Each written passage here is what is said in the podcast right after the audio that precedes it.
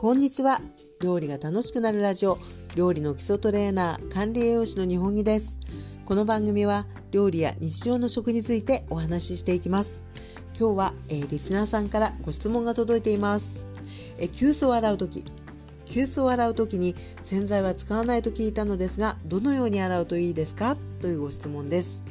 え急須は、えいろんなこう素材のものがありますけれども特に、え陶器製のものですね。陶器のものっていうのは土鍋も一緒だと思うんですけれども水をね吸うものなんですよね。なので、え洗剤をこう使ってしまうと、えまあ、場合によってはあの匂いを吸ってしまったりとかですね。そこからお味が変わお茶のお味が変わってしまったりっていうようなあの心配懸念もされますのでえ基本的にはえー、お湯だとか水だけでね洗うようにしましょうっていうことはずっと言われてきたんですね。で実際、えー、茶の葉っていうのはあの別にそんなにこうしつこいこう落としにくいものでもないので本当に、え、お茶を入れ終えたらですね、え、速やかに茶殻を捨てて、え、よくあのすすいだりあるいは洗剤のついていないようなスポンジでこすり洗いをしていただければ十分ではないかと思います。陶器以外のあの急須も同じようで全然構いません。ただ、え、取り外しができるような網とかはですねやっぱりちょっとこうあの茶の方しばらく置いといてしまったのでみたいな時はね洗剤使えた時もあると思いますしそれはもう全然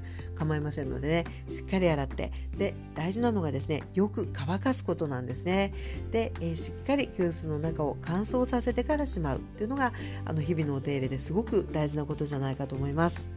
さあ、えー、ここからですね、えー、もう一つお話をしていきたいんですけれどもこれから、えー、急須を買う方のための急須選びのお話をしていきたいと思います。特に今日はですね急須もいろいろあるんですけれども日常使いで私のようにですね割とあのもう楽にというかねもうデリケートでなく楽にあのお茶をこうどんどん入れて飲みたい気軽に使えるっていうねそういうポイントで、えー、少し選び方のお話をしていきたいと思います、えー、ポイントはですね3つあります。1つ目大きさ。2つ目素材。3つ目形と網。っていうことですね。それでは順番にお話ししていきます。まず大きさ。これはねとても大事ですよね、えー、飲む方が何人いらっしゃるのか。あるいは、え自分で1人で飲むのかっていうこともありますし自分1人で飲む時も、えー、もうちょっとしたこうちっちゃな茶碗でね何銭も入れて飲みたいのかあるいは、えー、大きなマグカップでたっぷり飲みたいのかそういったことで、えー、大きさ容量っていうのはねとてもあの気にかけたいところなんですね。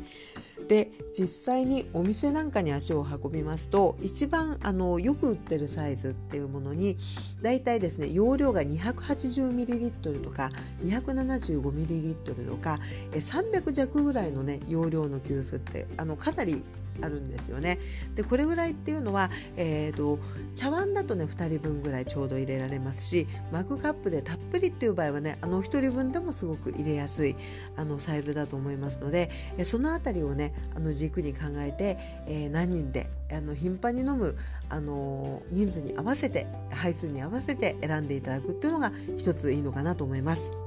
そして、え、2番目素材ですねで素材というのは結構その、まあ、デザインとも関わってくる形とも関わってくるんですけど見た時にあこれがいいってねもしかするとあの出会いのインスピレーションがキュッときてしまうかもしれないんですけどもそれはそれでねあの選んだらいいと思うんですけれどもいろいろあります。で特にあの今日のお話としては日常使いで気軽に気楽にっていうことなので、えー、まああの形だったりとかですねもう特に心配なのが私もそうだったんですけれども割れにくいとかですね。あの要は洗う時にちょっとかけやすいようなこう出っ張りが気になるとかそういったようなね形のちょっとしたところあるいは持った時に手にしっくりなじむかとかそういった形と素材っていうのはちょっともうセットであるものの中から選んでいく感じになると思うんですね。なのでこの辺はねあの相性っていうのがすごくあの実際にお店に足を運んだりするとあるんじゃないかなと思います。選びやすいと思いますね。でただえ形としてはですね使いやすいっていうことで日常的っていうことで言うとやっぱりねこう蓋が大きくてあの中がこう何て言うのかな結構空いているというかねあの入れやすそうっていうものってやっぱりあると思うのでそういったね蓋の感じっていうのは結構洗いやすさとか扱いやすさって結構違うと思うので割とね蓋がこう大きい方が私個人的にはあの使いやすいかなというふうにも思います。さあそしてですね、えー、もう一つ大事なのが網なんですよね。で、えー、急須ってあの茶の葉リーフで入れるわけなので当然ながらですねあの茶をこしていくわけですよね。で、えー、実は急須の網って本当にいろいろ種類があるんですよね。で、えー、急須の内側をこう輪を描くようにあの帯編みっていう言われるタイプのものとかあとは底編みそこに貼ってあったりとかですね。そういったものもねあの非常に美味しいお茶が入れられるんですけれども今割とあの生徒さんなんかも含めて人気ある結構皆さん選ばれたり使われたりするものに多いのがね取り外しができる編み。でかご編みと言われるタイプのものがとてもね使ってる方が多いように思います。で、えー、気軽に洗いやすくっていうことで言うとねかご編みってやっぱりとてもあの洗いやすいかなと思うので少しねかご編みのあの急須の話をあの深掘りしてお話ししていきたいと思うんですね。でえちょうどですねおとといあの私デパートに行きましてあの急須を見てきたんですけれども今ですねちょっとこう流行ってるのかなと思うものに SS 茶こしっていうのがあるんですよ。で急須の、あの内側にねかご編みタイプといいますか要は取り外しができるあの編みなんですけれども SS 茶こしって言いまして S SS って何かというとスーパーステンレスっていう意味なんですよね。でちょうどその網に見えるというよりはこうステンレスの筒に見える感じなんですよね。筒というか、まあ、カゴというかで細かいこう穴が開いていまして、えー、もう洗いやすいっていうねそういったポイントであの今結構人気があるみたいなんですね。なのでそういったような取り外しができるタイプの網でスーパーステンレス網っていうのもね最近出てきましたよっていうことです。そしてカゴ網タイプ、うん、あの全般に言えることなんですけれどもこれはねとても気をつけた方がいいかなと思うポイントなんですがたまにですねあの急須の中にそういう取り外しができるかご編みが入っているんですけど結構ね浅い網自体が浅い急須ってねたまにあるんですよね。で浅いとあのお湯をたっぷり入れてあのお茶を入れる感じが毎回ならいいんですけれどもどうしてもですねあのお湯をそんなに入れないで本当に茶碗1杯分ぐらい気楽に飲もうかなって思う時に網が浅いとですね結構茶がしっかり開いてくれないっていうことでやはり美味しいお茶を入れるにはですね網が結構深いあの急須の内内系ギリギリぐらいにね広がってるものっていうのがやはりね美味しいお茶を入れる上ではとても大事なんじゃないかなと思いますのでその辺のね網のこう呼吸性のこう張り張り付き具合っていうのは変ですけどあの深さっていうんですかねそこはぜひ、あの、よく見ていただくといいのかなというふうに思います。さあそして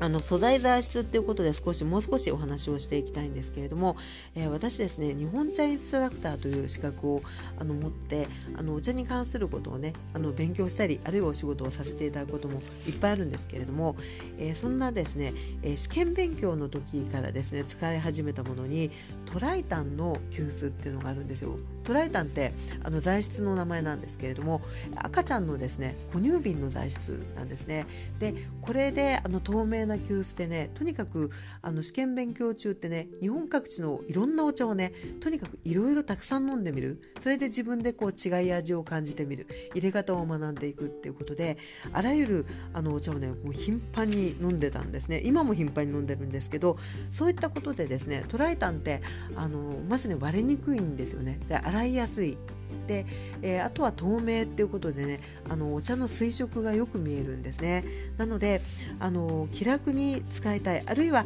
結構私ね、まあ、今ちょっとコロナであんまり外出られないですけれども出張なんか結構あってた。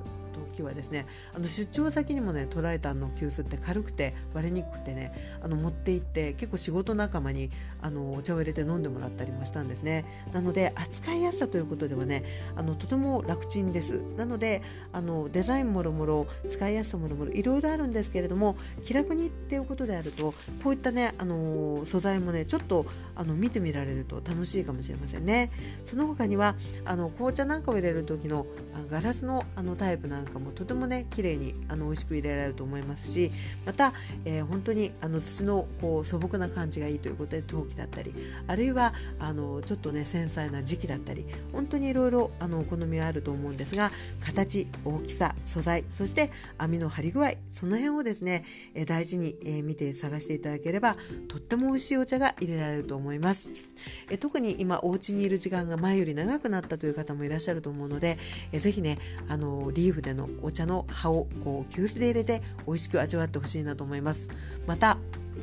これから買わなくてもあの戸棚の奥にですね前買ったやつがあるかもしれないっていう方はぜひこの機会に出してですね楽しんでほしいと思います。また一つ宣伝になりますが、えー、私ですね、えー、月に12度あの日本茶のオンラインレッスンをしています。これは初めての方のための美味しいお茶を入れるあの本当にあの初めの一歩のクラスなんですけれどももし興味があればねあの URL を概要欄に貼っておきますのでご覧ください。ということで、えー、本日は、えー、お茶を美味しく入れる急須のお話でございました、えー、今日はここまでです。この番組は料理や日常の食についてお話ししています。えスタンド FM 料理が楽しくなるラジオライブ版からですね、ピックアップして、えお話をさせていただいております。えお聞きいただきありがとうございました。それではまたお耳にかかりましょう。お相手は料理の基礎トレーナー、管理栄養士と日本木でございました。それでは失礼いたします。